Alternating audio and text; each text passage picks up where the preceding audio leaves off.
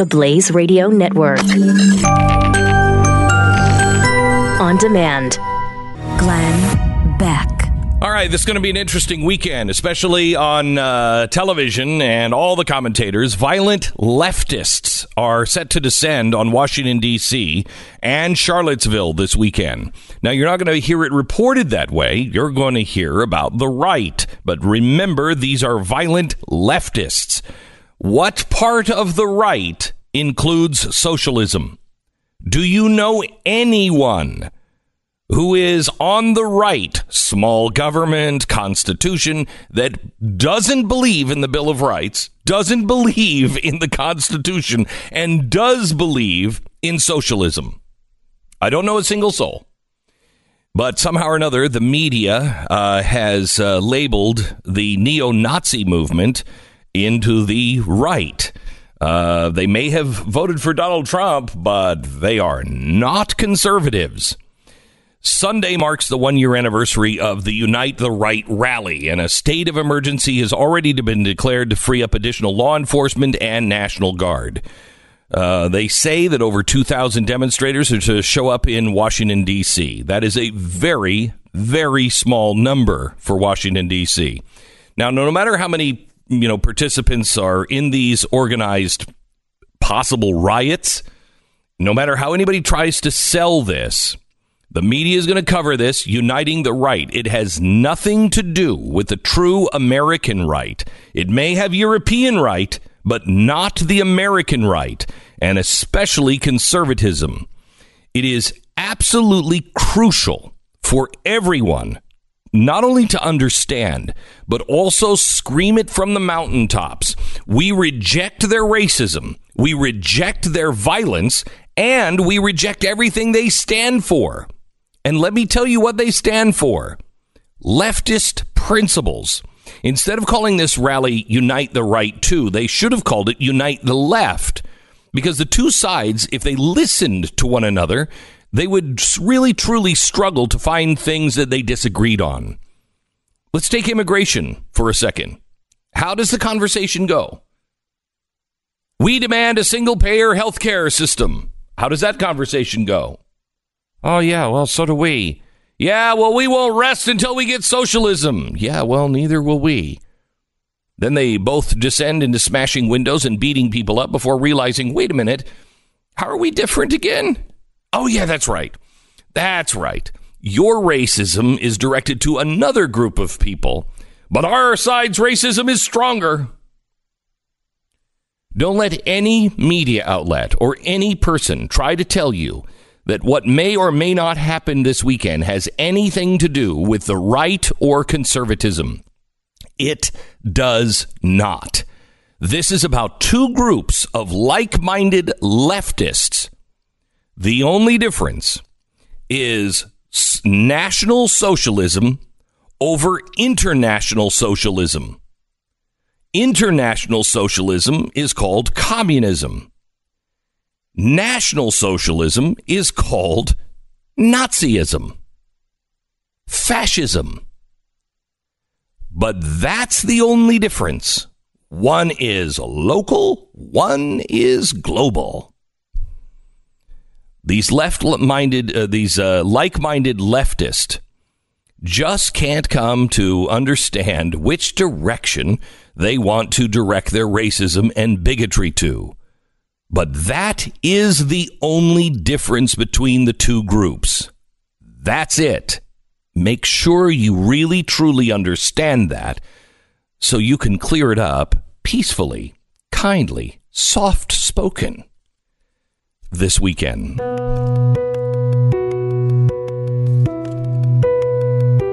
It's Friday, August 10th. You're listening to the Glenn Beck program. I'm so glad you're hitting that on the uh, alt right, and and real conservatives can do nothing better than sit here and make the case over and over again that these people are not conservative, at least not how we've understood it in the past. They they are the the right of the Europe. If you remember the train mm-hmm. train track yep. uh, monologue that I've done a million times, that is the European left, and we have bent down into that European left again uh, and right because of progressivism. But that's not the American system. And one of the points you made on that monologue, which you're correct, you did do many times, is that there is no small government option in Europe. It's never been a thing. No. They've always just fought about which way the giant government will pull the people. Correct. Uh, and you're right. It's this difference between international socialism and national socialism. But listen to some of this stuff. This is from the leaders of the alt right movement. Um, uh, I believe in some form of universal basic income. This is Mike Cernovich. Uh, I'm pro single payer health care. Is that right wing or left wing anymore? I've got an opinion on that. I do too. yeah, I don't think I it's, too. it's it's right wing. Um, uh, Spencer uh, t- trying to build an American right where race and identity are more central, and laissez-faire economics are ignored or actively avoided. Uh, citizens of modern states will accept no other kind of health care but socialized or mostly socialized.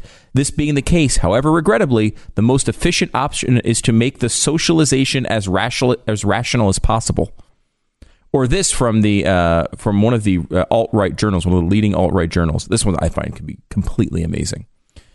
Are they pro life or pro choice? This quote unquote right wing group. Are they pro life or are they pro choice? They are pro choice. You know this, but I don't think the media knows it, or at Oh, least yes, don't- they do. I mean, the media does know. They don't cover it, that's for sure. This is from their own writings. I understand the pro life temptation.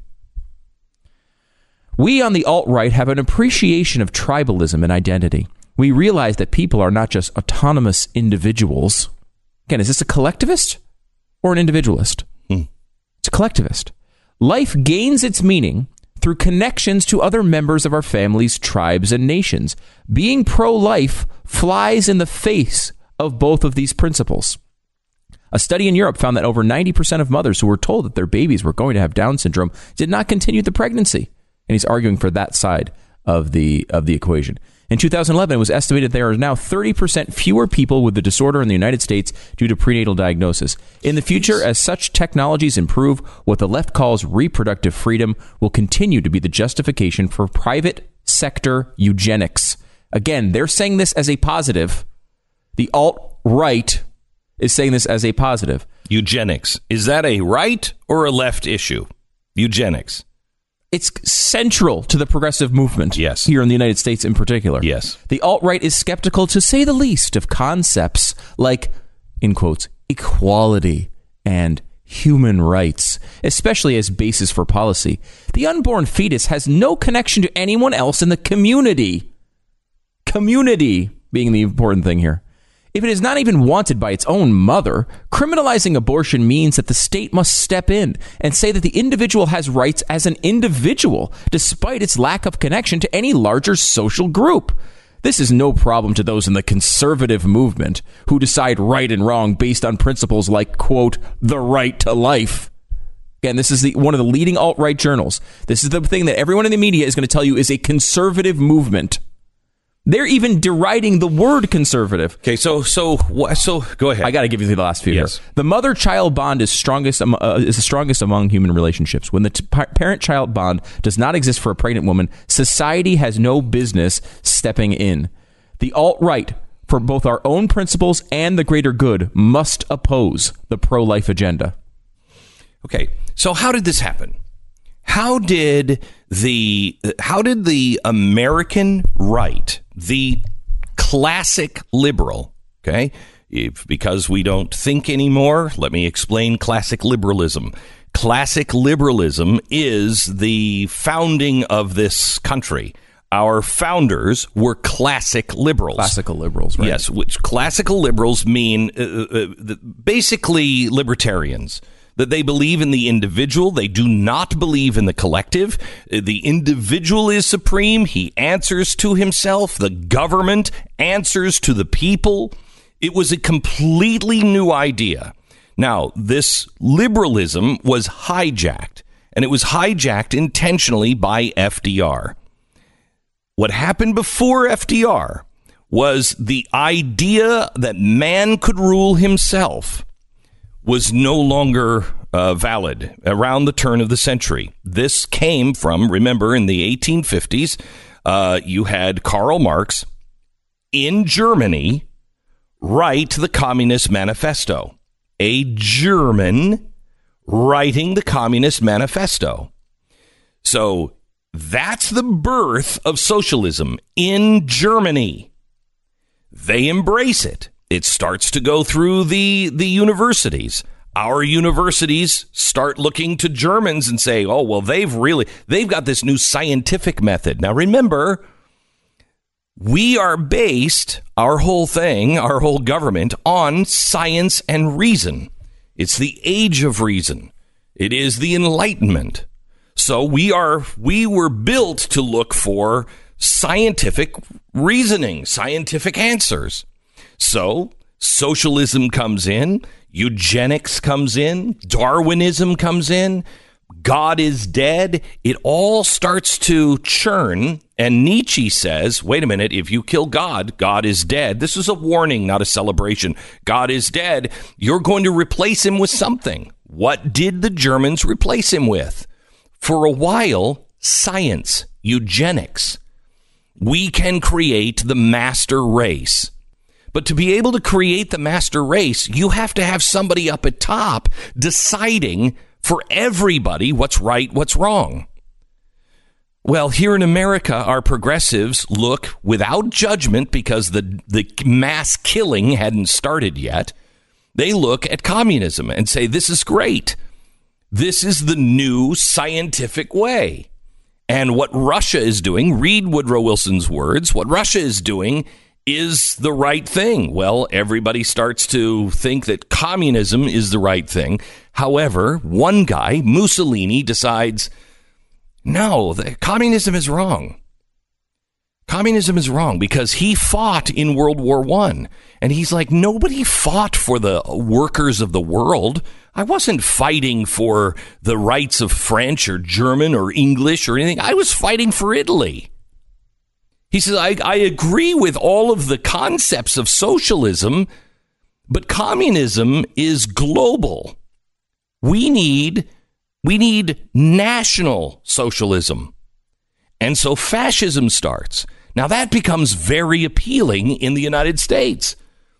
So everybody, Time Magazine, everybody, everybody, New York Times, FDR, they all look to Mussolini as this new model and say, this is great. And Mussolini and Hitler himself eventually look back across to the United States and say, FDR's one of us. He's a fascist. This is great. Look at his policies. The New Deal is exactly what we're doing. Hitler's problem with the New Deal, you know what it was? That it would fail. That it would fail and discredit National Socialism. So everybody loved it until the purges began, until we fought the war and you saw firsthand what fascism did. So they had to get rid of it. But remember, we are talking about progressives that do not believe in the Constitution or the Declaration of Independence, at least the early fascists or the early uh, progressives. They're trying to make us more like Europe. Well, Europe only has two choices. The United States of America is the only place on earth that ever believed that the smallest amount of rule was the best. Let man rule himself. And so, if you want to give them the benefit of the doubt back in the 1940s, it wasn't an evil thing to move the, the uh, fascism to the right because that's where it was in Europe. They thought like Europeans the Declaration of Independence and the Constitution were outdated. They weren't fast enough. You couldn't get things done to be able to survive in a world where you had to make decisions quickly. It had to be a strong man and a government that controlled everything. So if you did go to war, you could just flip the switches and you could you could produce whatever you needed to produce as a country. That's a discredited system. That system doesn't work, and we're seeing another attempt at it in Venezuela. It doesn't work. Under Woodrow Wilson's care, the classical liberal, the one who is our libertarian today, that seat was taken away from the table and through propaganda and everything else discredited as crazy kooks. Well, they weren't crazy kooks. That's the way America became America. And we have been feasting off of those bones or that gas. And we're at the end of that now. We're now at a decision point. Are we going to accept left and right as the Europeans do and officially declare the American experiment, which was man can rule himself? Are we going to say that is over? It has failed. We've done our homework. That doesn't work. After t- over 200 years of success, we're going to throw that out and we're going to say Marxism, socialism in one of its forms, which never succeeds. And don't give me the Netherlands. Look what the Netherlands are doing now. They're running from it because it's all collapsing around them. Why? Because of immigration. If you don't have a homogenous society, where everyone agrees and everybody's pretty much the same and it's small, it doesn't work. Because it requires everybody to believe the same thing. And that is why they're shouting people down. That is why Kanye West is, I believe, one of the bravest people out there and saying the most American thing. I don't have to believe what you believe. I'm an individual. I want to play a couple of cuts from him his appearance on Jimmy Kimmel yesterday. Kanye West, like him or hate him, agree or disagree, every American, every American should agree with what he's saying or why he's saying it, better yet. You don't have to agree with his conclusion on who to like, who not to like. But if you truly listen to what he was saying, it is the most American message I have heard from anyone in the mainstream. I can't I can't think of another one. It's been that long. Next.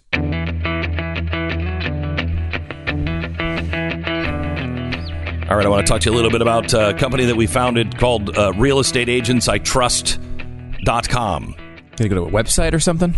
Hmm? You gotta go to a website to find a real estate agent? Yeah, Here's yeah. how I do it. I look at benches and what what photo looks the best on the bench? Oh, you I feel mean by the that's bus a- stop? Yeah. if Oh, you can find are a great. bus stop Yeah, bench with yeah. the best looking picture, that's how you know it's the best rate yeah, agent. or or you could actually, uh, you know, go to a place that has vetted all of the agents and look at their track record, look at their history, look how long they've been in business. look at the picture on the You bus know- stop. No, we don't look at the picture on Oh, the bus jeez. stop. I mean, if you're skipping that, how thorough are you? yeah, we just asked them. So, what's your plan on selling houses? How do you do it exactly? How long have you been in the business? How do you know this area? How, are you the friend of a friend of a friend's former roommate? No, we don't ask that question Don't- either. oh. No. If you want to sell your home fast and for the most amount of money, all you have to do is go to realestateagentsitrust.com.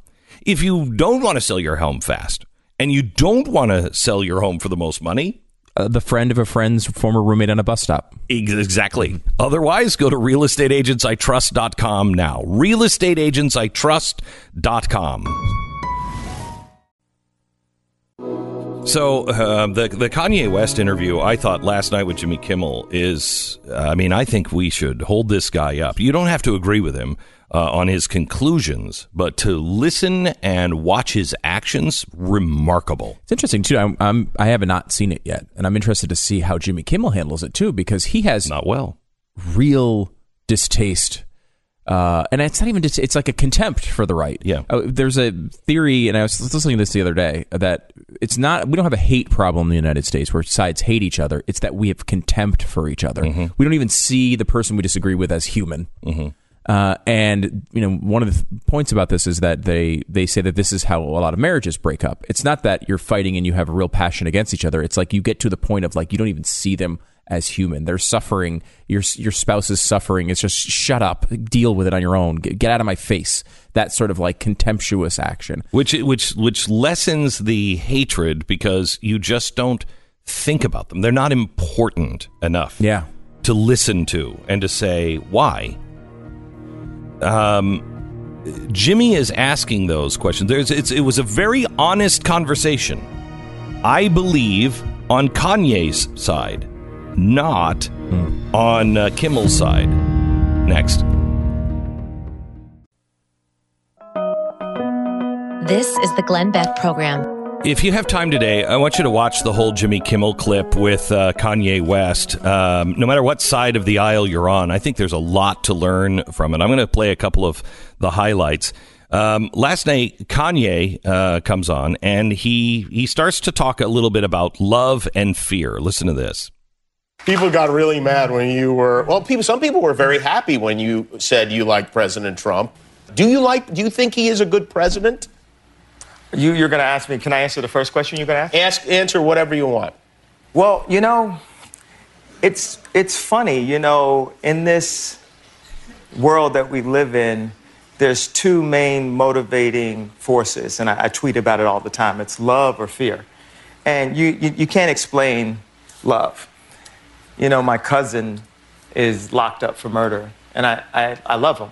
I saw he did a bad thing, but I still love him. Um, and just as a musician, uh, African American, guy out in Hollywood, all these different things, you know, everyone around me tried to pick my candidate for me. Mm-hmm. And then told me every time I said I like Trump that I couldn't say it out loud or my career would be over. I get kicked out the black community because blacks are, we're supposed to have a monolithic thought. We can only like, we can only be Democrats and all. So, um, it, even when I said it right before I went to the hospital and I expressed myself. Listen to this. And when I came out, I had lost my confidence. So I didn't have the, the confidence to take on the world and the possible backlash. And it took me a year and a half to have the confidence to stand up and put on the hat, no matter what the consequences were. And what it represented to me is not about policies, and because I'm, I'm not a politician like that, but it represent it represented overcoming fear and doing what you felt, no matter what anyone said, and saying, "You can't bully me." Liberals can't bully me, news can't bully me, the hip hop community, they can't bully me. Because at that point, if I'm afraid to be me, I'm no longer Ye. That's what makes Ye. You hear that? That is the most powerful statement on so many levels. Let me let me just start here. Here's what the left doesn't understand. They have they are currently putting people through college and they are indoctrinating.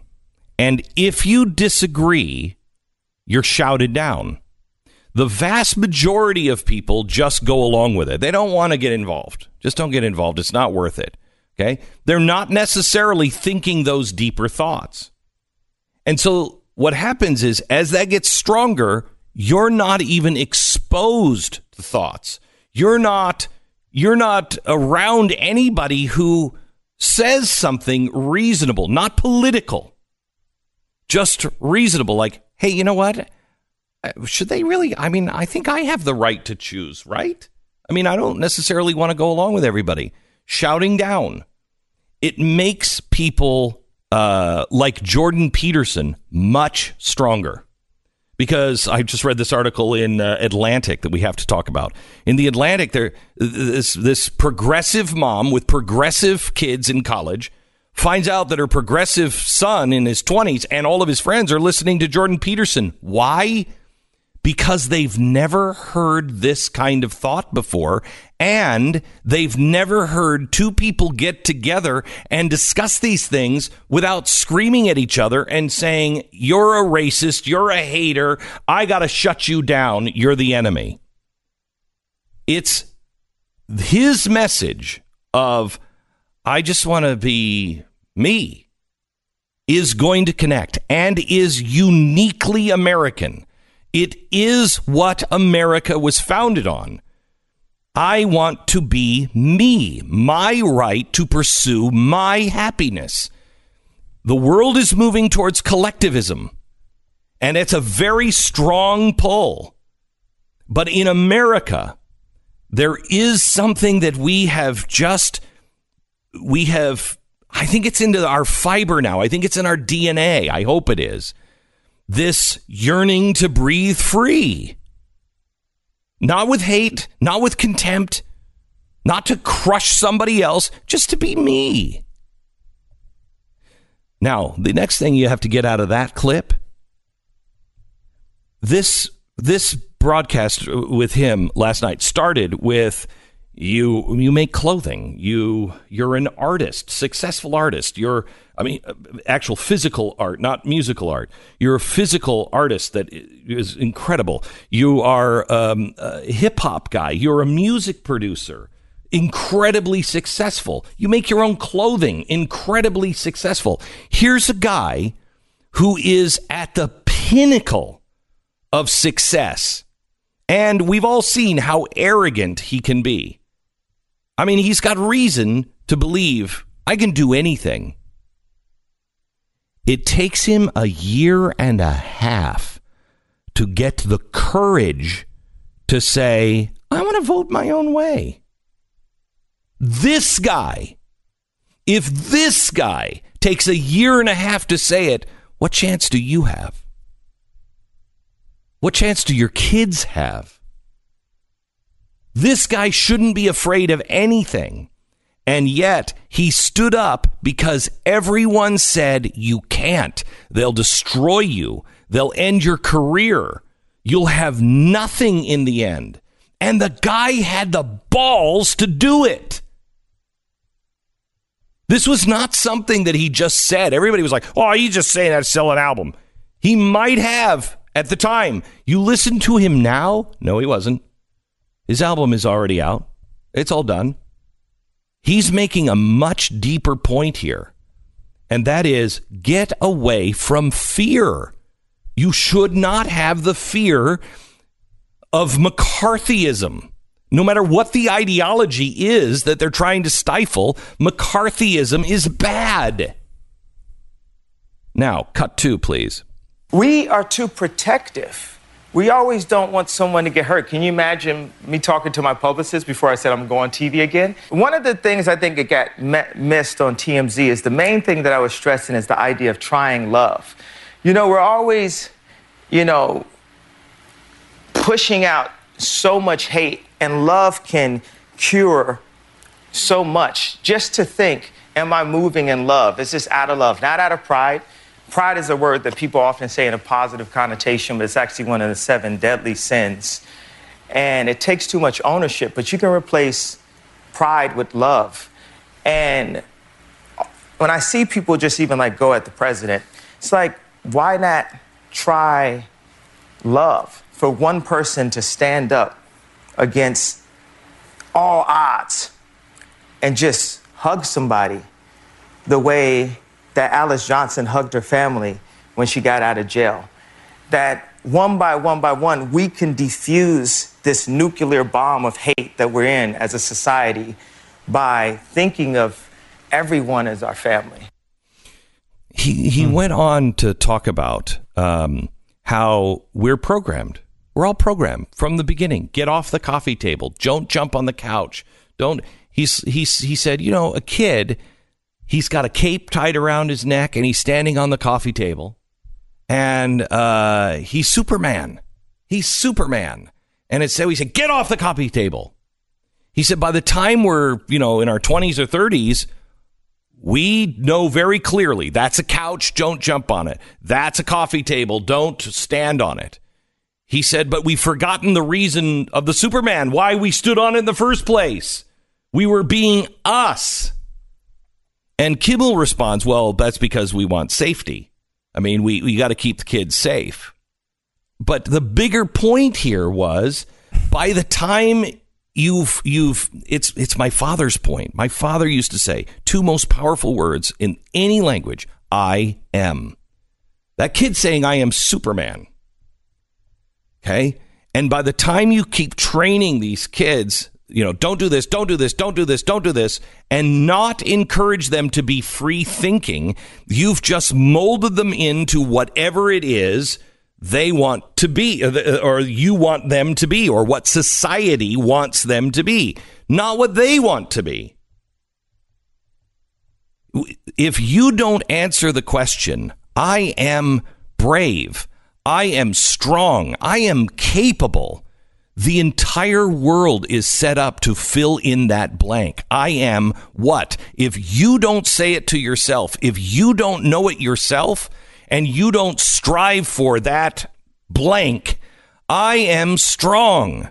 The rest of the world will fill it in for you and tell you you're incomplete. You're not good enough. You're stupid.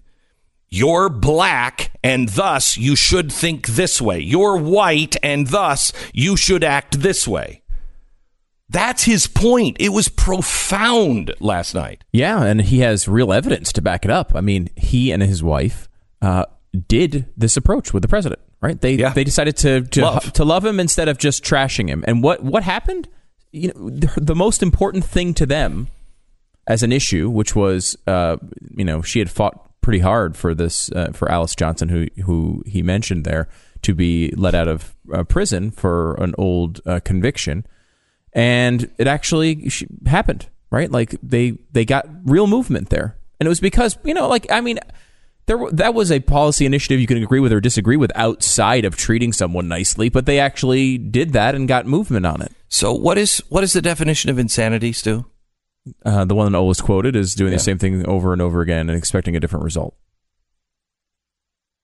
the media, I learned, I learned after Obama, after 12, I learned everything that I did. It, it galvanized half of the country that was likely to galvanize uh, around this message in the first place. But it did not spread beyond that. It didn't spread beyond that. It may have made a difference in children that we are now seeing and yet to see um, that watched the show, but it it didn't galvanize anybody else. It didn't reach beyond itself. Okay, in twelve we had the same result we had in eight. Why? In fact, it was the people were more strident. Why? Well, because our approach did not work.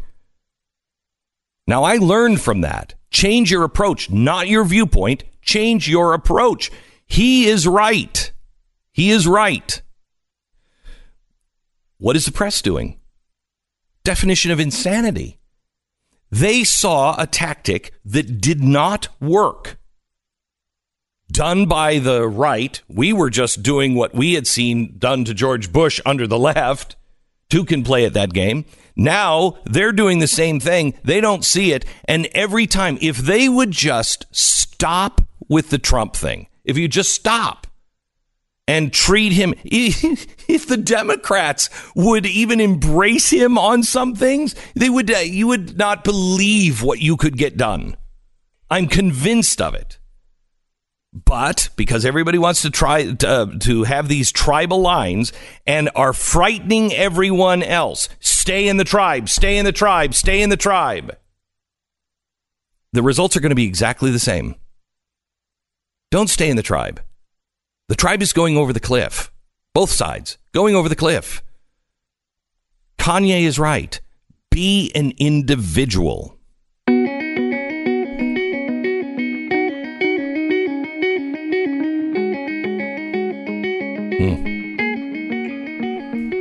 Can't wait to get to Dan in Ohio. Bill O'Reilly's coming up in just a second. All right, hiring is uh, challenging. I mean, you know, before there was ZipRecruiter, you know, I hired and uh, that's how I got Stu.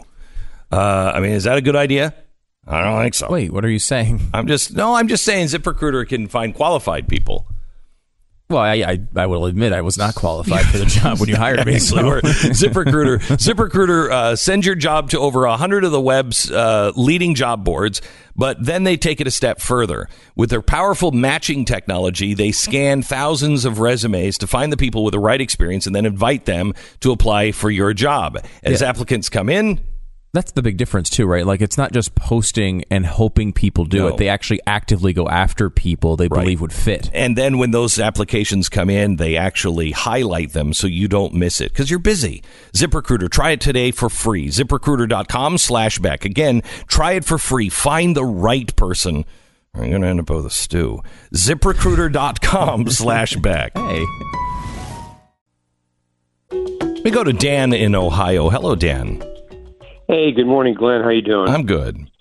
Hey, Glenn, I'm all fired up, really. Um, after this recent election we uh, experienced here in Ohio, Yeah. it kind of hit me. That election really typified where we are in this country and how divided we are because it was about a 50 50. Yeah.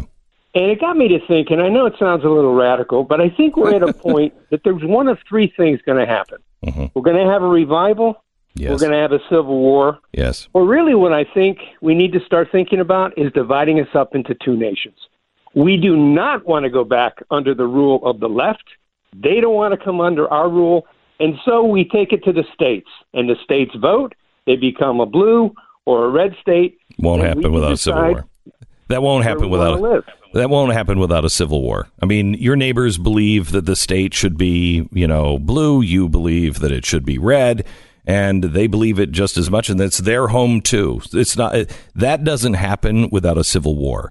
What has to happen is to come back on principles, and those principles, when you actually talk to people with reason. I'm not talking about the political people. I'm talking about you talk to your neighbors, blue or red, and you just discuss the principles of the Bill of Rights.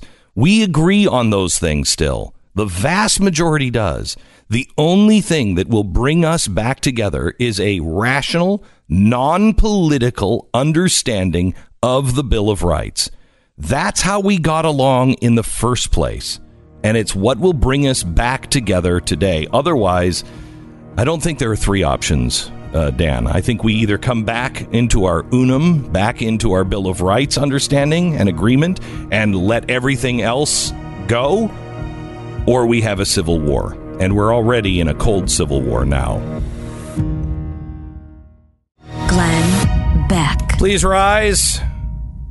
I pledge allegiance to the Wolf Pack. This is what a school, an elementary school in Atlanta, announced that students and faculty uh, would be doing. They're no longer going to recite the Pledge of Allegiance every morning. Instead, they would be reciting something called the Wolf Pack chant. Now, Laura Zelis, uh, Zelsky, she's the principal of the elementary school, said in a news release, over the past couple of years, it's become increasingly obvious that more and more of our community were choosing not to stand and or recite the pledge. Okay. Um, there are many emotions around this, and we want everyone in the school family to start their day in a positive manner. Well, it doesn't have to be, it doesn't not have to be positive if you don't want to stand. I mean, you don't want to stand, you don't want to say the pledge, you don't have to. I mean, you are receiving federal money. I don't know. Uh, so the real plot twist here is um, uh, if if Colin Kaepernick would take the role as the principal, I think you know he's out of a job. Maybe we can get him a job at this uh, school. Um, they're saying the Pledge of Allegiance, and they're saying it now is not causing positive energy. Well, that is a problem. In some ways, the Pledge of Allegiance is a way of acknowledging I'm really grateful. I I understand how lucky I am to have born been born at this time in this country that is full of flaws and currently struggling. But we're free to talk about it. We're free to debate it. Or are we, teachers? This is a country unlike anything else in the history of all mankind. Or is it, teachers? See, I would like the teachers to be teaching that, not just the flaws, but also, you know, we're pretty lucky. The world's never been like this.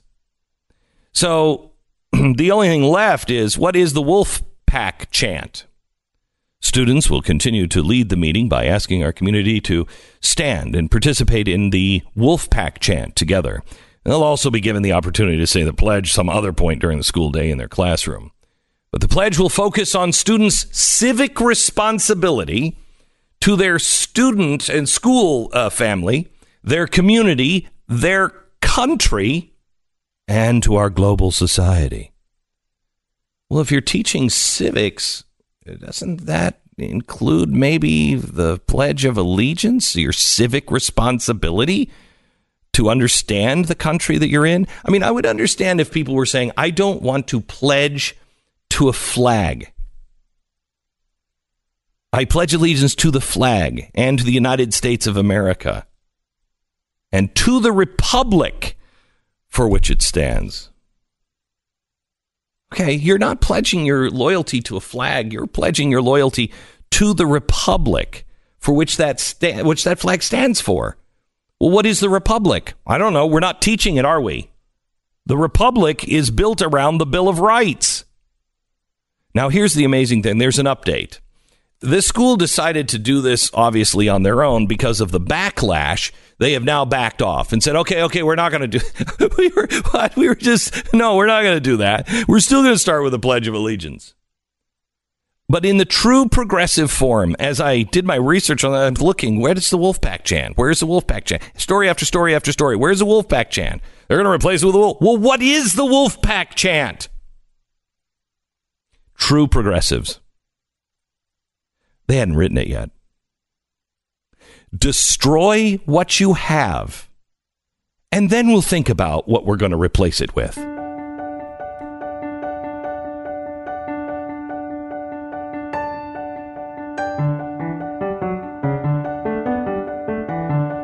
It's Friday, August 10th. You're listening to the Glenn Beck Program. Holy cow.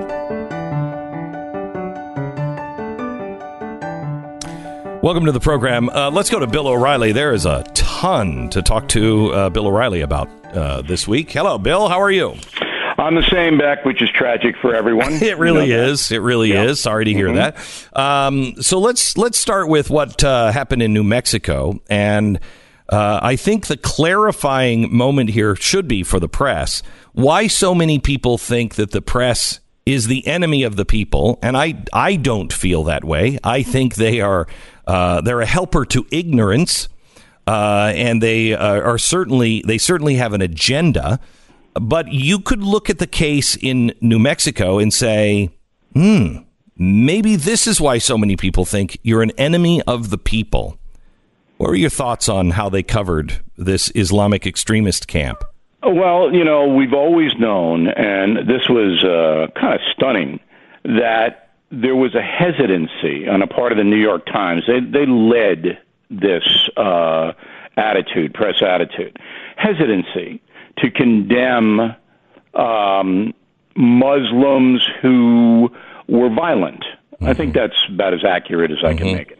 There's a hesitancy about it because, in their mind, um, Muslims are a uh, minority in America, and uh, you know how the white people treat minorities, and if we start to report accurately on them and their violent tendencies, uh, then Muslims, peaceful Muslims, will be attacked. So it all that. You know, it's not like okay, we have to tell the truth. Uh, it's if we tell the truth, then this is going to happen because we live in a white supremacist society. That's what they always do. So that's the origin of, you know, let's hesitate. And this New Mexico story is part of that. Oh, it's just one place. They're crazy people. We can't make a bigger point on it, so we're going to ignore it. And that's the story. So, so, you, but you can see how people who who understand we we are not a nation that is rounding up Muslims. We are. No, we and- have been and even after unbelievably tolerant. Yes, Right. Even after 9/11, there wasn't any outbreak of, Correct. violence against Muslims. But but if you really want to carry it a step further, can you imagine if this uh, group in New Mexico were white supremacists? Exactly right. If they were just 80, NR if they were just NRA members. Uh, yeah, or anybody like that would be 85,000 live shots. Spike Lee would be down there filming a movie. Um, look at these people. So- so- why you know so So you saw the- knows that this double standard exists. So you saw the coverage of uh, the Bundy Ranch, and you remember there were helicopters. It was Yeah. everywhere. It was huge. Uh, however, uh, because after the after the police finally stepped in in Portland and sent everybody home, we find out that uh, Antifa had uh, had taken and really kidnapped federal agents. They had kept them against their will, blocked them in their own building, the ICE building, and wouldn't release them. No, ICE no. calls for the police. The police say, the mayor said, we can't help you. Uh, federal agents had to come in. Where were the satellite trucks? Where were the helicopters on that, Bill? Well, it's even worse than that. You had individuals, one of whom owned a food truck, Yes. calling the local Portland police. I worked in Portland. I don't know whether you know that or not. I anchored the news on KATU. Beautiful town. Um, and when I was there in the 80s, it was liberal, but it wasn't insane liberal. Now it's insane liberal. So there were individuals who felt that they were in danger, American citizens, and they called the police, and the police simply were ordered by the mayor, who is also the police commissioner. How insane is that? Yeah. All right. They were ordered not to help uh, the Non-involved citizens. Non-involved citizens that felt threatened. Right. People who were just around that compound selling hot dogs. So what you have is a violation of the mayor's oath because he swore an oath to uphold the Constitution, and part of the Constitution is that law enforcement protects people in danger. That's why we have law enforcement. That's why they're they got those powers. That's why they carry a gun. That's why they're allowed to arrest you. Um, so you're right. I mean, uh, I, I didn't see CNN down there. I think they they mentioned it, but not. No, it wasn't. extent- You see But- the but- Bundy but Ranch? here- you see the Bundy Ranch? but on BillO'Reilly.com, my solution to the problem, as always, was very clear and very vivid. I said that they should send Paul Manafort to Portland, Oregon. Okay? So Manafort, just maybe on a weekend furlough from his solitary confinement, could just go to the Rose City, then everybody would be there and report on it. When it comes to when it let me go back to the Taos uh, uh, story. When it comes to this story, you have Linda Sarsour just at the last ISNA ISNA conf- conference praising as a mentor, as a guy who plays a big role in her life, is um, is calling her and encouraging her and teaching her about Islam. This guy that she says is that is the father of this guy who was holding these children and teaching them how to to kill. Does this play any role in the media not covering that Linda Sarsour, who was the, the founder and the one of the lead organizers of the women's movement? I don't think so. I, I don't even think the media is smart enough to put that together. But remember, Linda Sarsour is Louis Farrakhan's big I friend. know. So, Bill, Okay. how can you say they're not smart enough to put that together? That- I don't. Because I'm a disc enough to jockey. together. I'm an That old requ- disc jockey, man. I'm smart enough to put that together. Okay, but th- in order to put that together, you have to have a frame of reference. All right, explain that to Stu. All right, you've got to actually know what happened in the past and who the players were. You're telling me Don Lemon is going to put that together, Beck? Is that what you're telling me here? No, I think that Don Lemon and others are not curious. They're, they're, are not know. intellectually honest or curious They don't even know because what, who Linda Sarsour is, what her uh, connections to Farrakhan and this uh, crazy Muslim guy are. They don't know. And why don't they know? Because they don't care. They're not seeking the truth. We've talked about this before. They don't care. It's not important to them. Um, and so that's why you don't have any of this coverage.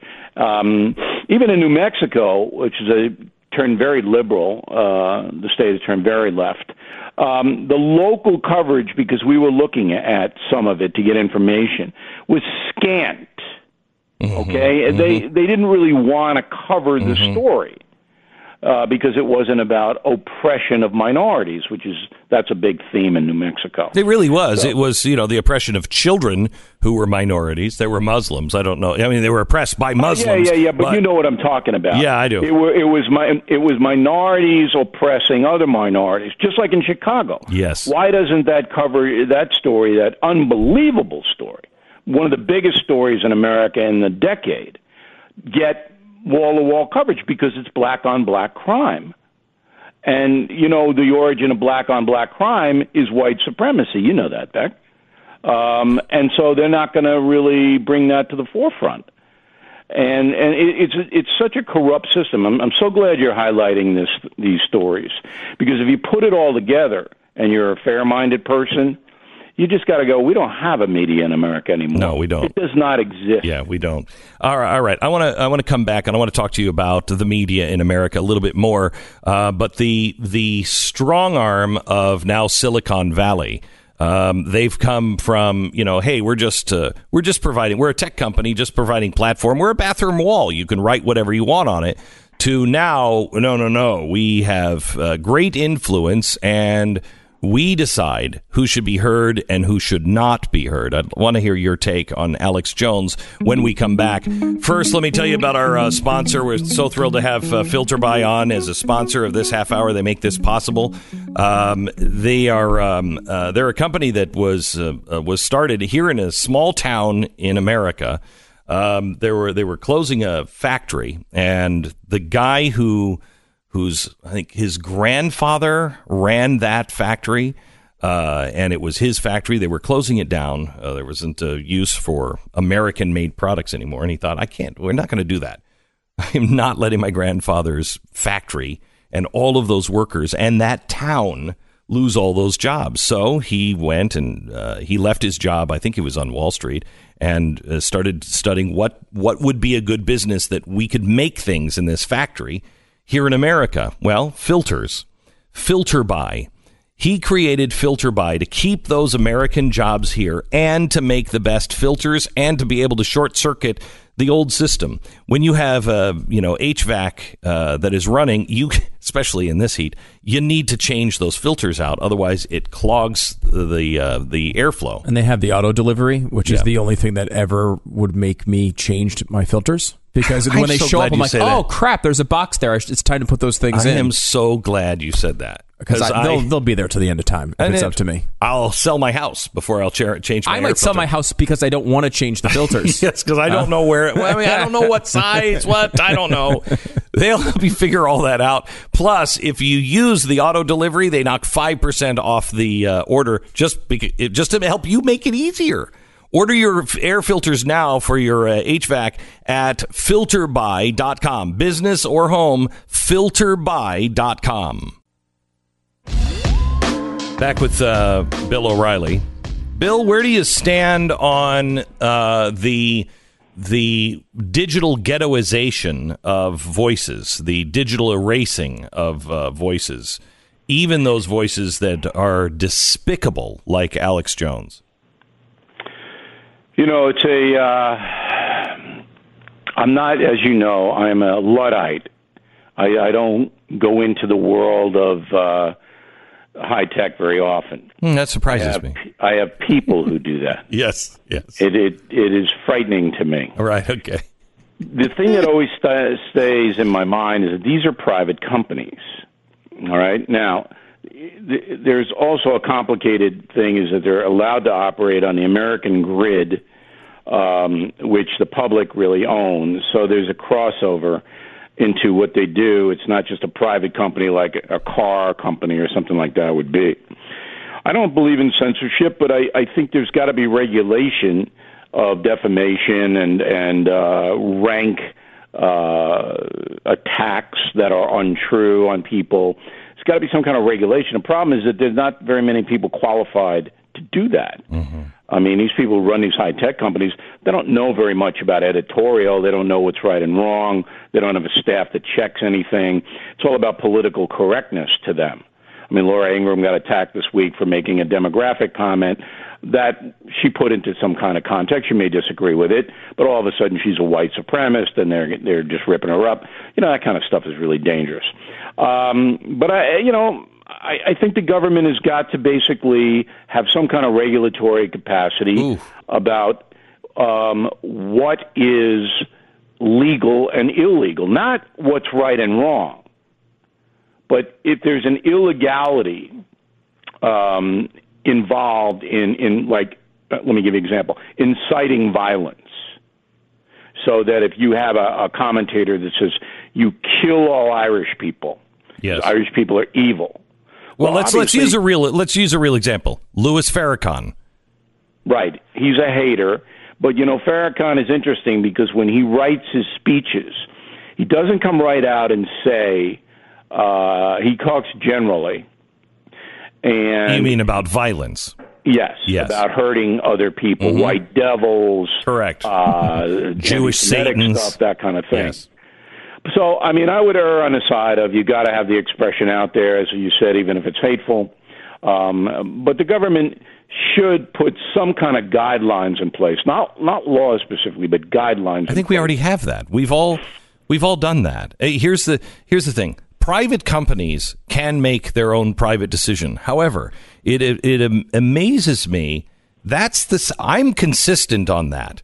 When it comes to the Fourteenth Amendment, you can't discriminate against blacks. Okay, we all know that, and I wouldn't want to.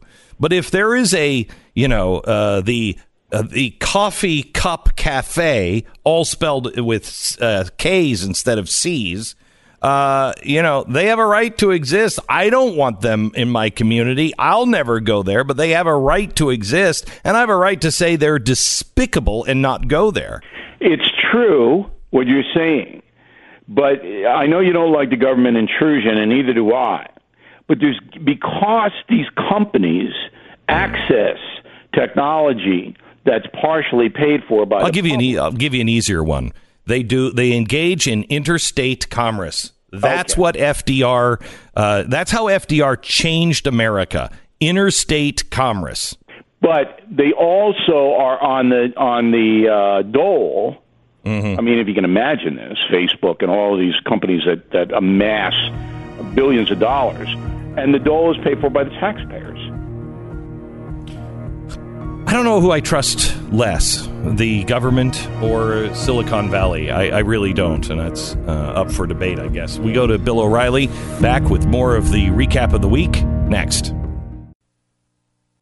The release of my new book, uh, Addicted to Outrage, uh, is September 18th. Uh, we uh, invite you to go get it now on Amazon.com. And also, I'm going on tour, and I'll be announcing the cities that I'm going on tour, uh, I believe, on Monday, but it will definitely be early next week. I remember there was a conversation about you going to Long Island in Bill O'Reilly's neighborhood. Yeah, I can't uh, do to Bill O'Reilly's neighborhood. I mean, maybe that's something that Bill would come out and he could he could support. Maybe he could talk about his book a little bit. I mean, it seems. Why does he? Leave, I mean, Yeah, Bill, do you leave the house these days, or what's the?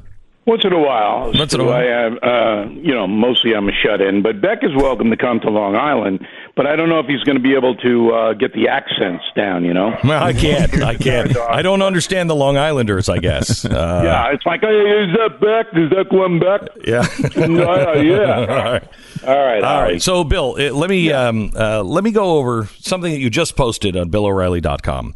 Having spent a good part of the last year writing my upcoming book, "Killing the SS: The Hunt for the Worst War Criminals on Earth," which, by the way, is fantastic. Finished it. Thank you. Um, uh, I've turned. I've, I'm tuned into violent behavior more than ever before. Many of the German killers who slaughtered children, women, and defenseless men were ordinary people before Hitler started World War II. They held jobs as merchants, farmers, and local politicians. They had families. They believed in God. Yet they murdered millions of ci- citizens on orders from deranged Nazi leaders. They volunteered to serve in death head units. They relished working in concentration camps where they could brutalize at will because it kept them off the front lines. Those Germans who were not part of the SS certainly knew about the brutality against the Jews and other civilians. Incredibly, most of them accepted it. Human beings have a tendency to rationalize their bad behavior and to look away from evil, even if they, uh, even if they think about it. Uh, no, if even uh, think about it in the first place. Certainly, we have seen that throughout history, but now we're experiencing open evil here in America. Bill, are you talking about the the Nazi rally in Washington uh, this weekend that the press is anticipating? No, that's not the uh, focal point of the column. The focal point of the column is the murder in Chicago. But there was only there. There's only been I think 78 wounded and 18 killed since last Friday. What what Yeah. violence in Chicago? I Uh, between seven and ten thousand shot in the last two and a half years on the nation's third largest city. So when you say, okay, so what's the difference between an SS concentration camp guard who guns down people and the gang members in Chicago who pull up at a party and there are hundreds of people milling around and they start shooting into the crowd. What's the difference? Is there a difference?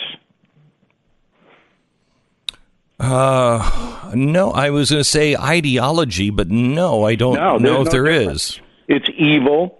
They don't. Both groups uh, couldn't care less about human life, um, and both groups were um, basically allowed to do what they do by the power structure.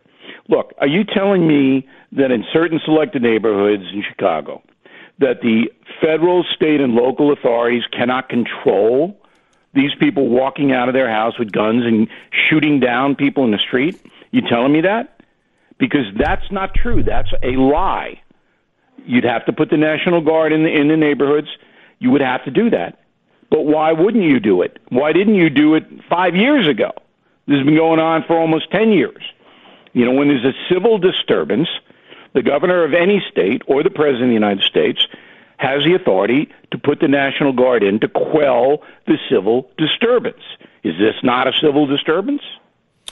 So why don't they do it, Bill? Because they're afraid of being called whatever fascists or anti-black because a lot of the activists don't want it. They don't But want wait. to occupy black neighborhoods, But that if, kind of thing. If you actually care about the people, I don't care what color they are. If you have, if my community was under siege, and uh, and we knew who the bad guys were, we knew they were these gangs, and Right. the police would not come in. It just again, like Portland. I'm just an average citizen. I'm not involved in this. I just I, I want to. This is my home. it's different than Portland because the police in Chicago will come in, but they are not allowed to stop and frisk. So if they know there's a gang member and they know who the gang members are, and he's walking down the street, an officer cannot come over to him and pat him down to find the gun. Because Rahm Emanuel and the city council, uber leftists, have banned that. So that's number one. They can't do that. Number two, if they do stop someone, and that someone turns around and says, What are you stopping me for? I didn't do anything. Um, they can get sued. The individual police officers lose their whole career because there's no backing by the uber left Chicago politicians. No backing for the police. They're not backed. So the police officers say, you know what? I'm not going to do much because if I do anything, it's going to be my career. It's going to be over. And it's happened time and time and time again.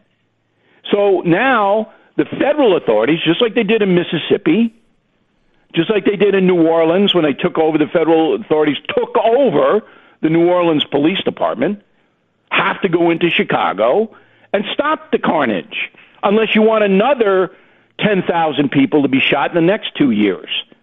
And, you know, you look at these press conferences, Rahm Emanuel, this is Barack Obama's big guy. And where's Barack Obama on this? He used to work in these neighborhoods as a community organizer. Why isn't he there screaming like I'm screaming? Where's LeBron James and Michael Jordan and all the social justice warriors in the athletic community? Why aren't they in Chicago? You know why Sharpton and Jackson aren't there because they don't make money by going down there and pointing out that it's black on black crime and the social problems come from a total collapse of the family in those areas. That's why this is happening. These gang members are some of them are as young as 9 and they're given guns because they don't have any supervision at their home. That's all true, but you'll never hear it reported. And there's excuse after excuse. And the, the governor of Illinois is a Republican, Rauner. I mean, he sits there in Springfield and he does nothing while tens of thousands of people are shot. More people are shot in Chicago than in Afghanistan, where there's a war. And I'm, and I'm saying to myself, I wrote this Killing the SS. I tell you about the evil that was perpetuated and that Germans looked away. German Americans are the largest ethnic group in America. There's no difference between Americans and Germans, ethnic wise. And the whole population of Germany's, oh, yeah, well, you know, uh, it's not me. I'm not killing them. Well, you know, Dachau's right out of Munich. You saw the barbed wire there. You know people disappear from your neighborhoods, and yet you do nothing from 1933 to 1938. Five years, you do nothing. And the same thing's happening in Chicago. You let these people run out on the street and sell narcotics at will, and they're armed to the teeth, and they go and kill anybody they want to kill, including children and elderly people walking to the grocery store, and you don't do anything about it. And I'm including President Trump in this as well. On a campaign trail, he, because of my reporting, said, you know, I'm going to clean this up. Well, clean it up then. Put the guard in there. You put the guard at the border, and it worked, by the way, at the border. Can you can you imagine Donald Trump putting the National Guard? Oh, he'd be a racist. He, it would oh be. yeah, no, no, no. Here's, absolutely. here's what's here's what's crazy, Bill. When remember when the police officer was uh, shot here in uh, Dallas uh, by during that Black Lives Matter uh, you know Yes. protest. Yes. So I had people who were actually in that march come into the studio, and I sat with them and I talked to them, and we had a fascinating conversation. Many of them, none of them, none of them had actually read the manifesto of Black Lives Matter. They were only marching because they felt like no one was listening to their pleas. And uh, I had mothers and grandmothers who said, We're afraid of our own grandchildren because th- this this this evil has come into our community and no one will listen. So we are deemed racist if we do f- focus on it, and we are racist if we don't focus on it. But there's a bigger question because everyone knows if these gang members were in Beverly Hills, this would have stopped the first week. So if it's not going to happen in a white community, and there isn't one white community in the country where it does happen, not one, then why are you allowing it to happen, Rahm Emanuel, in a black neighborhood? Can you explain that to me? No, there's, there's silence because poor black people in America are not deemed important enough to take action to protect them. That's racism. Bill O'Reilly, um, did you? I'm going to take you way out of your comfort zone. Did you watch Jimmy Kimmel and uh, and uh, Kanye West last night?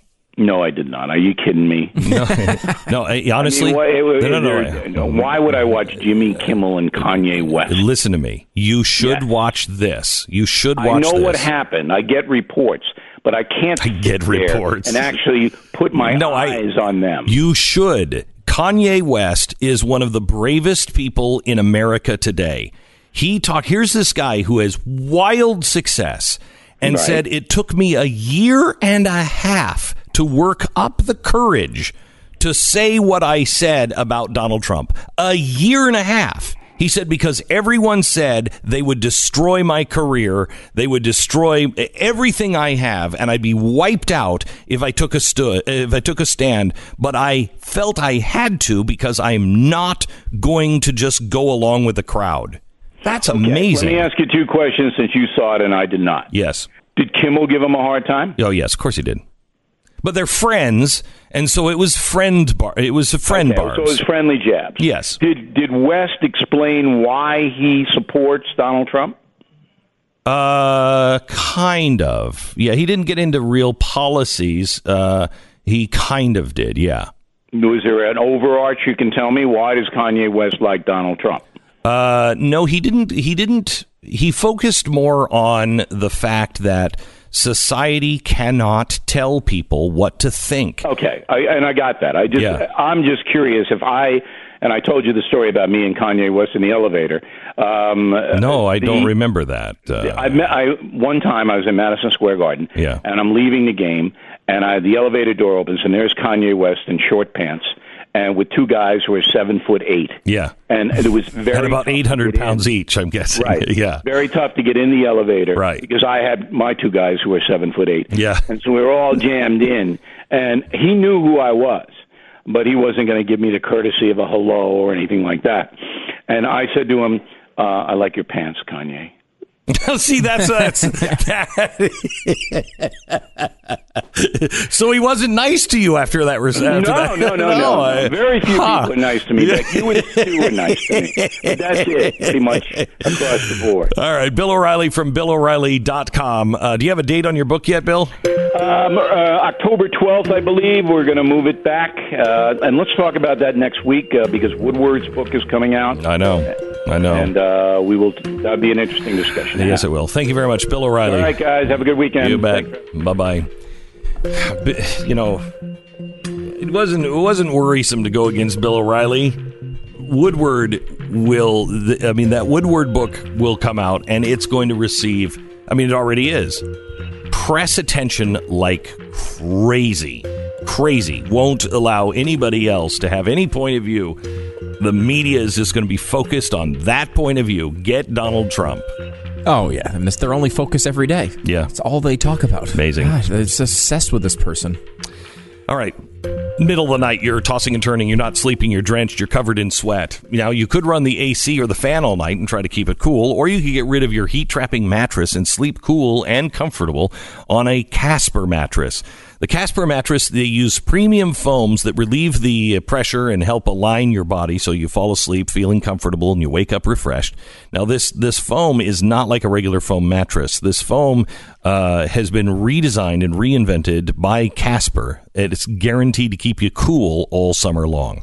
It ships free in a little box that you're not going to believe there's a mattress in it, and uh, you open it up, you sleep on it for 100 nights. If you don't love it, if you don't love it, send it back. It's risk free. 100 nights in your home. They refund every uh, every penny, and you don't have to put it in a box. They come and pick it up for you.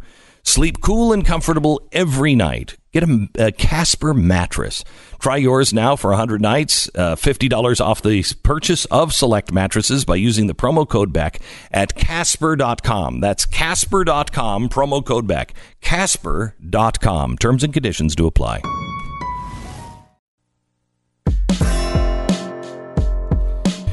Welcome to the program.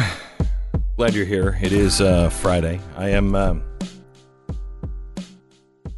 I'm, I'm I'm going to a uh, concert with my daughter this weekend. You are. Yeah, I'm going to see going to see Miranda sings this weekend. Miranda sings. You've told me about this person, a YouTube star, right? YouTube star, It's Netflix comedy star. thing, right? Yeah, it's a comedy thing. You either get her or you do not. uh, most people, I guess, do not because Mm-hmm. they haven't really watched her very much. And when you see her at first, you're like, "What the." You don't even know if it's real or not. And you're like, I don't get it. um, she's re- she's really because she's very selfish and and and ignorant and, And it's a character, right? it's a character. Yeah. It's a character. Um, and she, but she thinks she's wonderful. Thinks she thinks she's a superstar.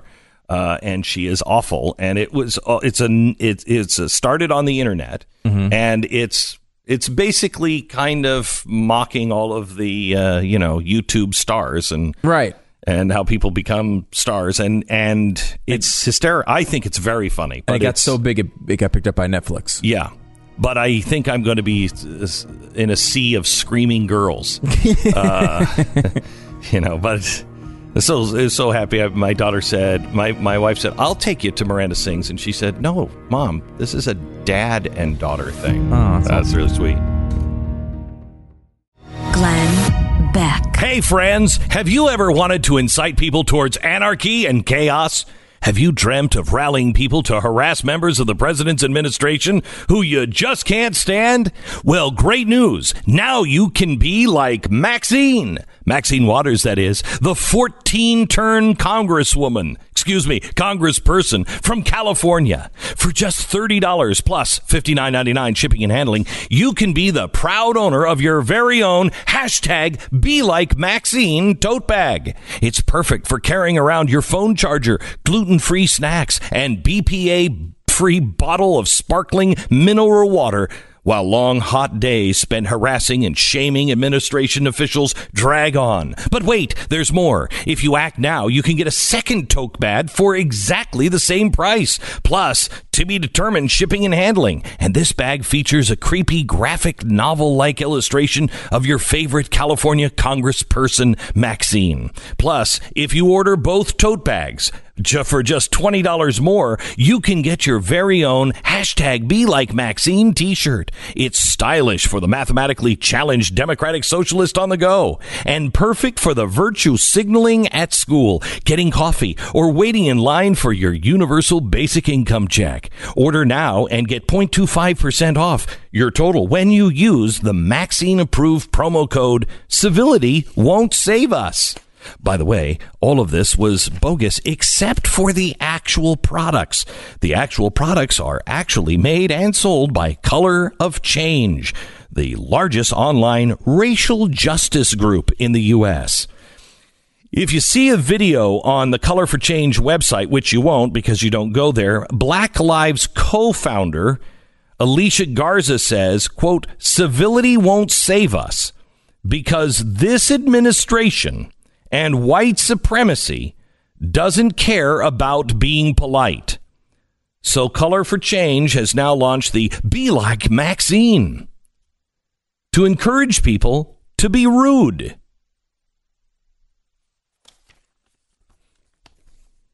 I don't think we need to encourage any more people to be rude in America. Maybe that's just me.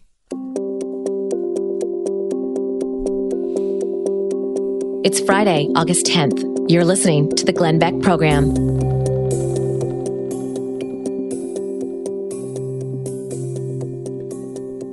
I want to talk to Ezra Klein. In fact, I, I want to talk to you uh, a bit. I I, um, I want to start to try to have civil conversations with people I disagree with, and uh, uh, not I'm not I don't want to win. I don't I'm not looking to win. I'm looking to understand. So what happened last night, and I don't think. Um, you know, I don't know if Jimmy Kimmel has the the place to do this. Um, uh, that's not what his show is about. But but trying to really understand Kanye yesterday was profound. If you really listened to what he said, I can't believe I'm saying this It's- about Kanye West. It but is really one of the most wild transitions I've ever seen. I mean, I, this he seemed, and and look, people go through life changes, right? Yeah, they he do. seemed They do. completely crazy. Not even just because he was liberal, right? He was, you know, No, he's just crazy. George Bush doesn't care about black people. Seemed completely crazy as of you know two years ago. and he he still probably I'm sure he has lots of things that he says that are that are crazy to me or somebody else. Mm-hmm. Um, however, his point last night was we shouldn't all try to be the same. We can't force people into little boxes. And he said it took him a year and a half to develop the courage to come out and support Donald Trump. A year and a half. A guy with that much power and clout And that much confidence. and that much confidence. A year and a half because he was afraid. And he said, I'm, I'm done with fear. I'm just done with fear. So I, I, I wanted uh, one of the people I'd like to have on is Ezra Klein. Now, Ezra Klein is um, a lefty. He runs uh, Vox now.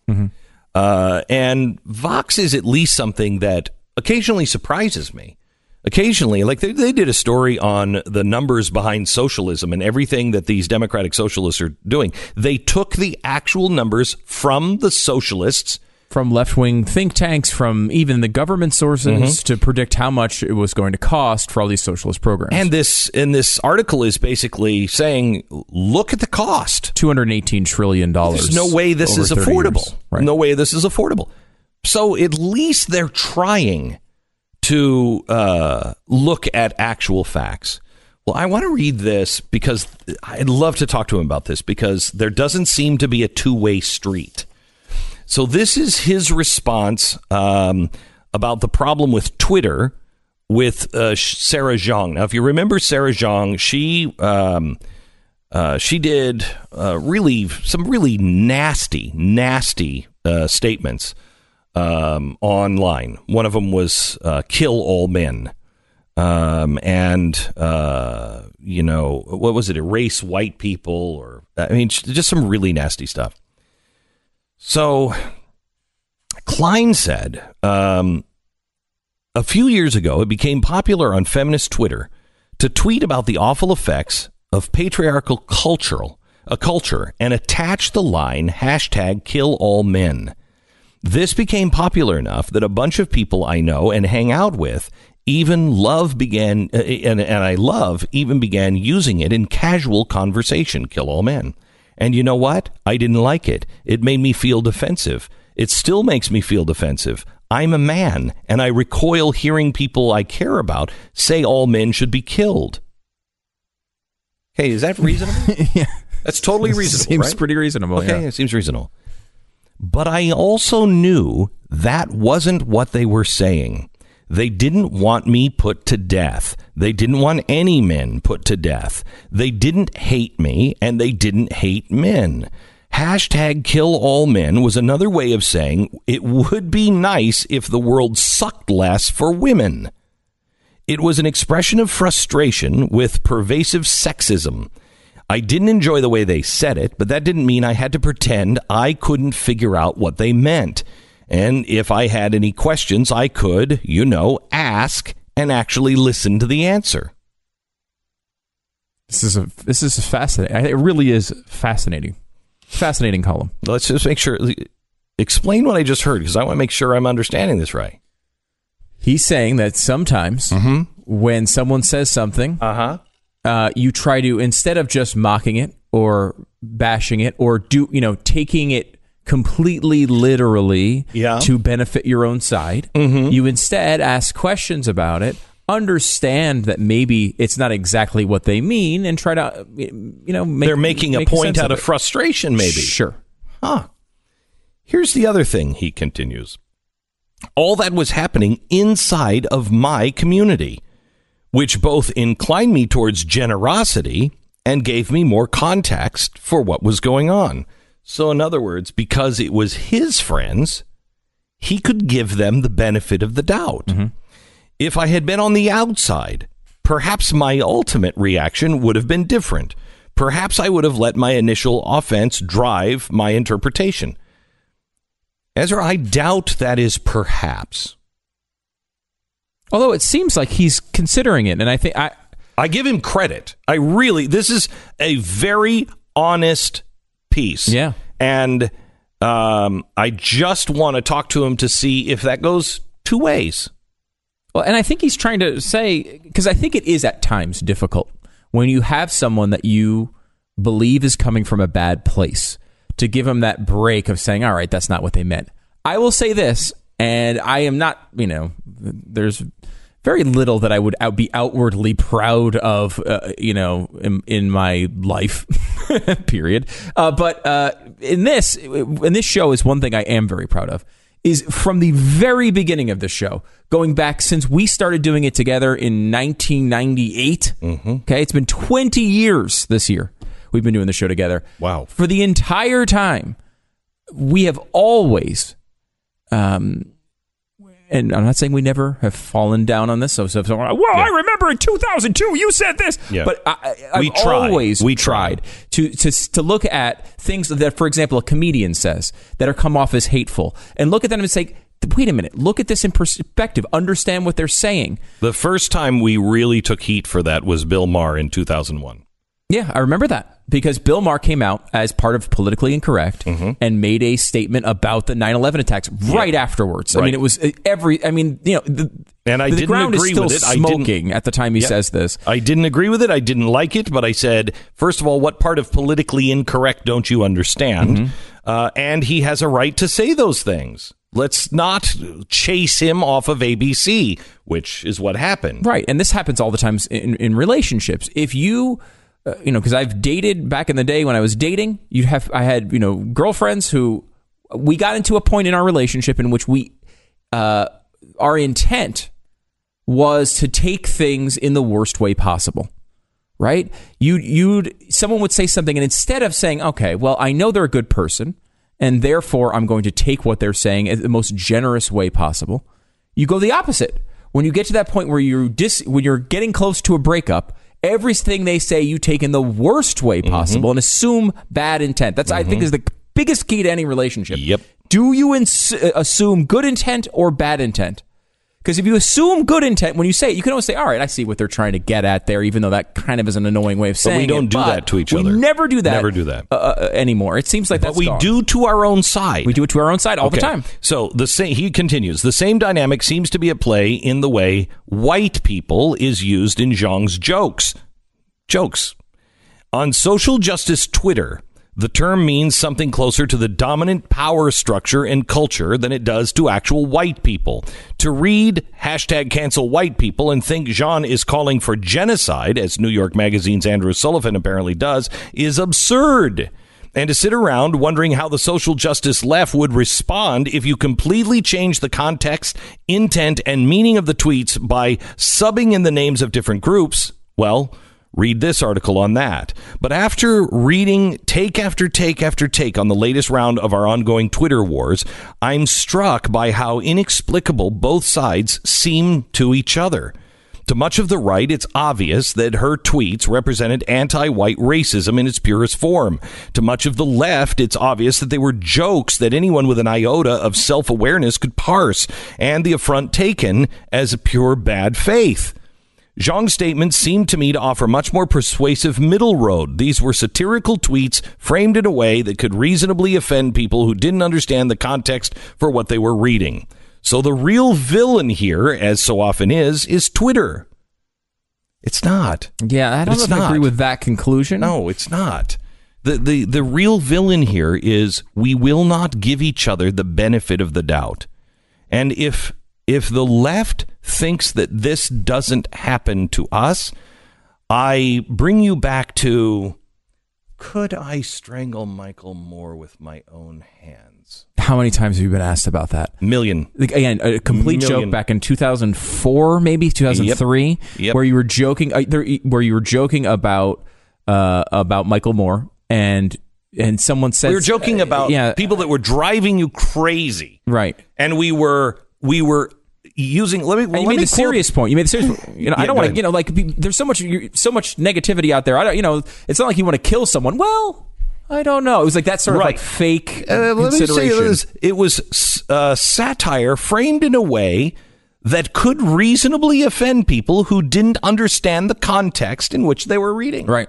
Yeah, and that's exactly. It's exactly the same thing. and you're Michael Moore uh, did a Broadway show, I mm-hmm. believe, in which he went up on stage, and this is like last year. Mm-hmm. Went up on stage 13 years after you made a joke on a radio show, and still is acting as if you want to kill him.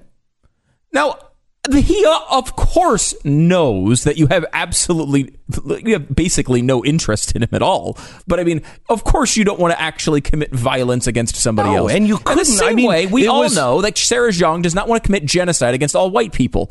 It's very clear that Now, the neither qu- one of those are real. The question is are either of those appropriate? Okay, well, in the setting, at the time, uh, in a comedic sense, where everyone who's involved in that and understands what's being talked about, it's absolutely appropriate.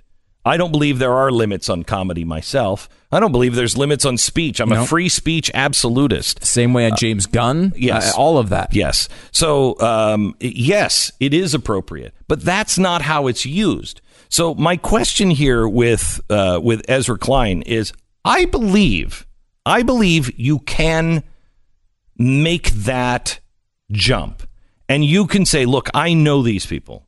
Okay, but the problem is, a lot of these people, these social justice warriors, have created this atmosphere. Mm-hmm. It's not the right that comes out and is the word police. The word police is not from the right. The word police is from the left. The word police is are the people who have always said, "You can't say that. That's racist. You can't say that. You can't say that. Mm-hmm. You're a homophobe. You're a racist." I I can even hear the dog whistle. We don't even have to say the words. Right. They'll say, you know, this. The, I saw an example with this recently. People are now saying that it's Chicago. Us talking about the violence in Chicago, conservatives, is an example of us. It's our new way of blaming black people for being bad. Because we say, hey, we really don't, we think there's a real violence problem in Chicago that we need to cure, is the new conservative dog whistle to say that black people can't be trusted to take care of themselves or something. Here is- Ridiculous. here's the thing. They're throwing out the Western culture. These these people who are postmodernists want to throw out everything. Want to throw out reason, right and wrong, absolute truth, any of it. Throw it out. But then it leaves you in a state of chaos. And that's what's happening. Because there is no reason, because there are no rules, because we we don't give each other the benefit of the doubt. You can't just give one side the benefit of the doubt and condemn the other. You cannot do that. But because that's what's happening in our society, that's what's causing the tension, the animosity, and the lack of trust. So if if if Ezra Klein is serious about this, which I think he is, then let's have that conversation and make sure that that benefit of the doubt goes to both sides. Right. Otherwise, it won't work. It doesn't matter, and you're only preaching to your group. Because the way Klein talks about this is the right way to handle these situations. It is. It just needs to be It applied is. to both sides. Okay, let me tell you um, uh, about Palm Beach letter and um, and what they do. In July 2017, Bitcoin was down 40 percent. Bitcoin and cryptocurrency. Teeka Tiwari, he's an expert in that. Um, he uh, wrote uh, last summer that it was going to uh, announcement was about to happen and it would bring enormous amounts of money into bitcoin. At the time it was trading at $1850 a coin. He said bitcoin would hit at least $10000 by the end of the year. Everybody said he was nuts. It hit $20000 by the end of the year. And he said this while we were in the middle of a horrific bear market um, now, here's the deal. He just announced again, just like last year, another big event is happening.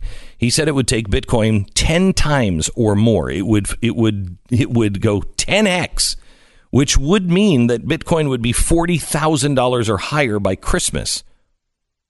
I don't know if that's true. Uh, but I tell you, people who are taking his education course are investing in cryptocurrency. Uh, and it is, I mean, the guy's got a really good record on this. And he explains what those events are. I want you to go to smartcryptocourse.com, call 877 PBL Beck for more information, or just go to smartcryptocourse.com and uh, find out exactly why something can go 10x in the next six months smartcryptocourse.com. Glenn Beck. Quickly, why is Donald Trump president of the United States? The press asks. Well, it's easy.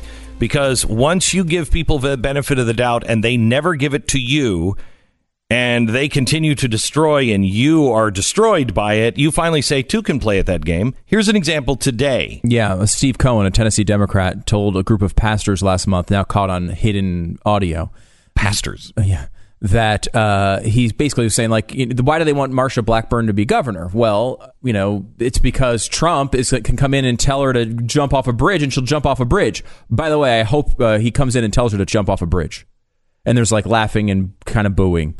Bottom line being like he's saying like, ah, I you know, hope she jumps off a bridge. Now we can get our our daily uh, hit uh, Uh, from our addiction to outrage. We can easily get it from this. We can all sit here and pretend that Steve Cohen really wants Marsha Blackburn dead. We can all sit there and and, and assume that and assume the absolute worst. Now, we feel this way. We want to do that because we have heard them say those things about us for so long. Mm-hmm. You want to righteously stand up and say, Really? Now I've really? got you. Now I got In you. your own trap. Right. It's really hard to beat, but that is driven by anger and outrage and not the solution. Glenn Beck. Mercury.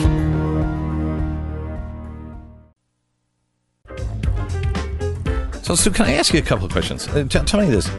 The Cleveland National Forest Twitter account posted uh, about the arrest late Wednesday morning of a man um, uh, who is connected with the holy fire burning in the Cleveland National Forest in California. Um, the suspect, 51 year old Forrest Gordon Clark, was booked into Orange County Jail on suspicion of two counts of felony arson one count of felony threat to terrorize, and one on misdemeanor resisting arrest.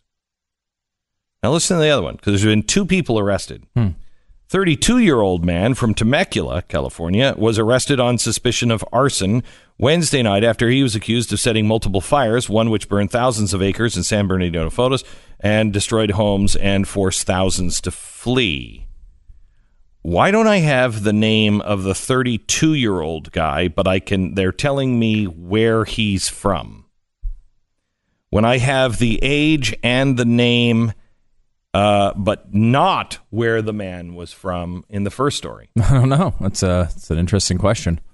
This is, um, you know, this this massive fire in California. By the way, if if you uh, want to help, Mercury One has uh, people on the ground in California feeding people uh, relief not only for the citizens but also for the firefighters. You can go to mercury1.org and donate to our disaster relief um, uh, because we really need your help. This fire is just devastating, just devastating. Uh, but they're now saying that this, um, at least parts of this fire, arson. Two guys. which is pretty incredible. Um, and it's also incredible the way that's being talked about in the media. These fires, uh, you know, you're, you, if you you would be excused to think that there's never been a worse case in history um, of of you know they're getting worse and worse. Right, fires are getting worse and worse. And they're spreading faster and faster. And this is the, worst fire in California's history. One of them, Yeah, least. this there's there's um uh, this is the worst fire in the history of California. A thousand fire engines, fourteen thousand firemen online. Um, firemen from overseas, twenty-two air tankers, fifty-nine bulldozers, seventeen airplanes, twelve helicopters, eleven mobile kitchens. What's interesting, however, is this is happening in a period of not increasing Global warming because the No. fires are increasing. Right, that's what everyone's saying. Yeah. Um, however, the exact opposite's actually happening. Uh, there are actually there's less uh, area burnt by wildfires than any time in the past at least hundred years, and by a very wide margin. What's interesting about that is there are a couple factors working against each other. First of all, you have human beings who are getting better and better at fire suppression, right? So that is obviously helping the situation. Then you also have the climate, which oddly enough, at this time, is actually helping suppress fires because of humidity. So at this point, No, I just read a story, Stu, hmm. that because the global warming has happened, and they specifically said, and in this case, it is the combination. While the temperatures haven't risen, it's the combination of the temperature and the humidity which has made things hotter. yeah, no, that's that's definitely not it. I mean, it what may I'm trying to to- say is the it may dr- feel hotter to you as a human being, Right. but that's not real. The drought is something that we'll talk about uh, as well, but there's actually no increase in the amount of land that is under drought. There's no trend in that increase at all over the past at least 50 years. Um, but But if you, are talking globally. Uh, yeah, Yeah, okay.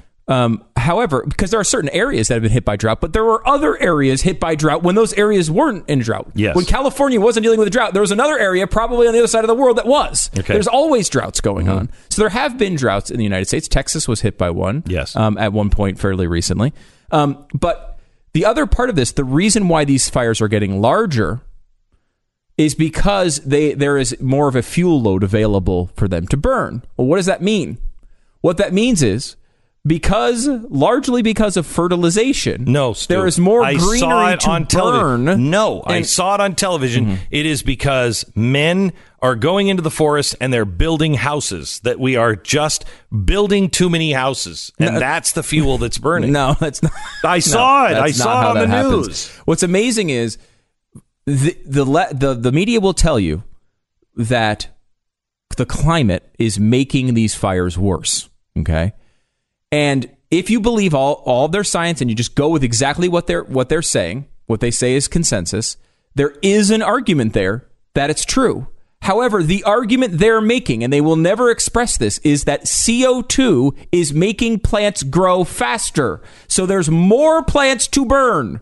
There is more greenery to burn. No, wait. It is improving the growth of no, all CO2 we have learned is bad. Now, I learned in the old fashioned days that plants breathe CO2 Mm-hmm. and it's kind of uh, we give them what they need. Yes. Mm-hmm. They breathe in what we exhale. They exhale what we breathe in. That is uh, that is that is hundred percent true. In fact, we've we've shown experiments on the air Mm-hmm. where they will put two little seedlings in a confined area and pump CO two into one of them. greenhouse. and and you will actually see the plant grow faster. They'll speed up the time, and the plant will grow faster and larger, and it will have more uh, more uh, density. And that is what's happening right now. It's why there's more fire. Now, the other part of this, which is really super duper important, is that we have developed technology.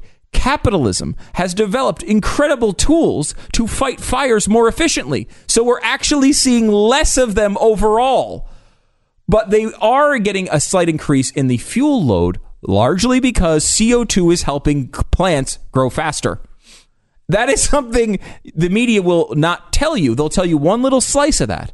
But the temperature and moisture is actually decreasing the amount of fires. Overall, the increase or the decrease has been significant. Uh, I could show. Uh, there's if you go to my Facebook page, uh, Stu Burguiere is my name, by the way. If you don't happen to know that, if you go to my Facebook page, you can see the chart and you'll see how dramatic the drop is. Um, and it is incredibly di- uh, dramatic. And this is there's links to all of the uh, scientific studies that show this. If you want to get super nerdy with your weekend, point being though, they they intentionally leave out all of these facts to make you act a certain way and support a certain policy. And that is the type of news that, you know, I don't know if you want to call it fake news. I think it is. I think it's very misleading at the very least uh, and intentional. Well, look at the two biggest threats that we're under um, really right now. Uh, California. Are you getting the real news in California? I don't think you are, as we just discussed. The other one, New, uh, New Mexico. Are we getting the real story on that? And why should you worry? And why did I ask about the fires? Why did I start with arson? Why did I start with that? Stu, you've been around with me long enough to know, and let's not go into details. Why? Just one word terror, Yes. right? Okay. We're not going to go into any deeper than that. Yes. Terror. Uh, so, arsonists, wait a minute. Let's know who these people are. That's why I asked, why is the name withheld? Why? Why are the names withheld? Why don't we know who these people are? Can we find out a little bit more than just their names and their addresses? Who are they? Okay. Um, I don't think this is terror related, but we should be at least looking at that. Same with New Mexico. In in New Mexico, why isn't the press telling us this? And why is it important? At the uh, in about 15 minutes, I'm going to go on my Facebook page, uh, Glenn Beck, and I think also the Blaze Facebook page, and I'm going to uh, uh, I'm going to tell you a story of exactly why the media is being irresponsible for not talking about what's really going on in New Mexico, what they were really doing, because it's been done before. And the effects are devastating. It would shut our country down. I, I really believe it would be the last straw. It would be the thing that would finally break us. Uh, and I'm going to tell you the story of when it happened again, and I'll do that in about 15 minutes on my Facebook page. Also, uh, you know, you remember that speech that Barack Obama gave, and we were all agreeing with it. We were like, "Yes, where is this president?" Do you remember that? Just happened recently. Yeah, it's the one where he did it overseas somewhere. Yeah, so important. So important. Yes, he was doing it overseas. And remember, what was his message? Do you remember? It was we got to stop with all this division. We've got to stop, right. you know, uh, black and white, and I hate you, and you hate me, and we got to stop oh yeah, with he, all this. he even said something to the effect of, uh, you know, we can't get to a point where because you're a white person, your your opinion doesn't matter, or something like that. Right. Yeah. we didn't ask what foreign country was he in. South Africa. Now, here's our president preaching this in South Africa because reconciliation is over. The time for talking to white people is over. Hmm. And they're on the eve of genocide. Yet, that's as close as he got to it. He didn't, he did not take on that nation and say, stop it.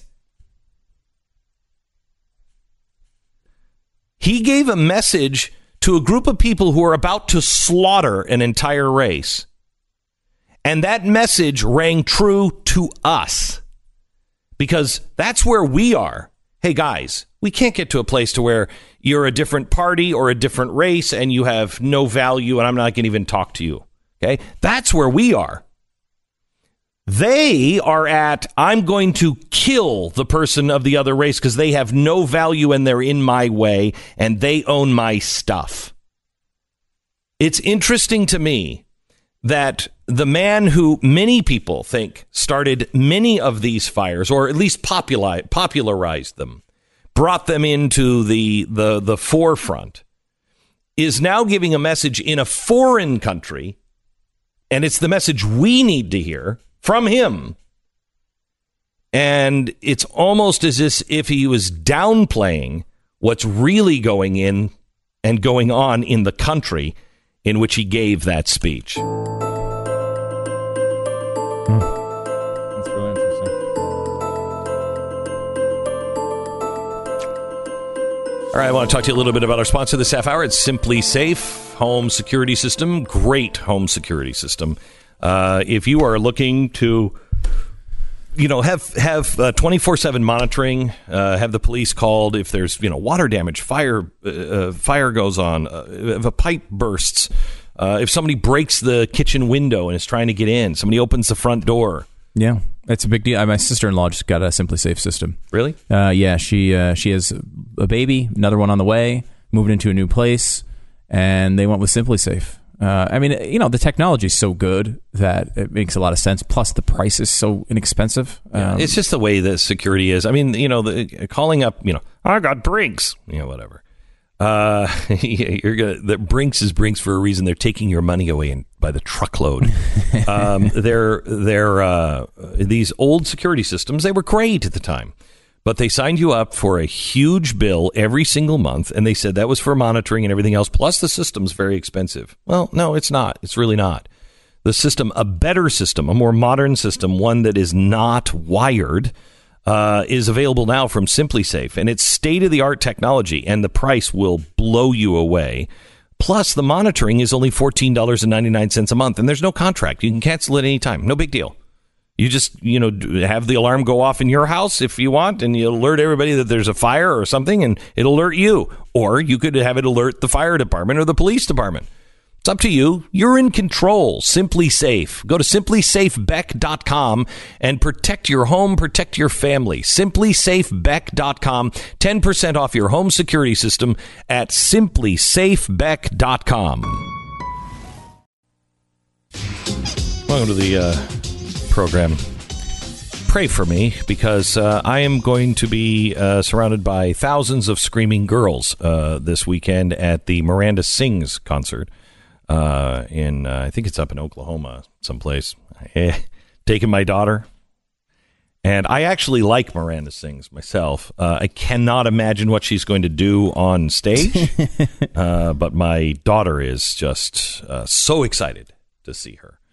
Uh, so, and then on Monday. I'm going a lifetime uh, dream concert for me. My first album I ever bought was the Electric Light Orchestra out of the blue. And uh, they're coming to Dallas and they're on tour and they are really good on tour. oh wow, Um, and uh, uh, get to see them. I'm not going backstage uh, to meet Jeff Lynne, even though I want to, but he's like a huge. I'm really a big fan, and I've met Elton John. Nope, this was before I was Glenn Beck. Met Elton John. Woof, that didn't go didn't well. help. Uh, met Billy Joel. Woof, did not help. Uh, met BB King. He hit on my wife. Didn't help. I do not true want to be. I'm, if he's a jerk, fine. I don't ever want to know it. Yeah. I don't ever want to know it. I don't like ruining my heroes Yeah. uh, when I meet them. Usually, I, it winds up ruining it. Yeah. Um, uh, coming up in about 10 minutes, I'm going to go on to my Facebook page at Glenn Beck. Uh, and uh, I'm going to give you a story that we just didn't have time to do today that I think is really important. I need to tell you the story of of why New Mexico is so important that we pay attention to it and we and we look into these things. It's a story of of how this has happened before. And when it did happen, it it changed everything in our country. If this happens, I believe it will. Um, it could be the last straw for the republic. I really believe we would react in such a way it would be the last straw for the republic, and our enemies know it. Why is New Mexico important? I'll show you a little bit of history, recent history, that is mind boggling on my Facebook page at Glenn Beck in about 10 minutes. Glenn Beck, Mercury.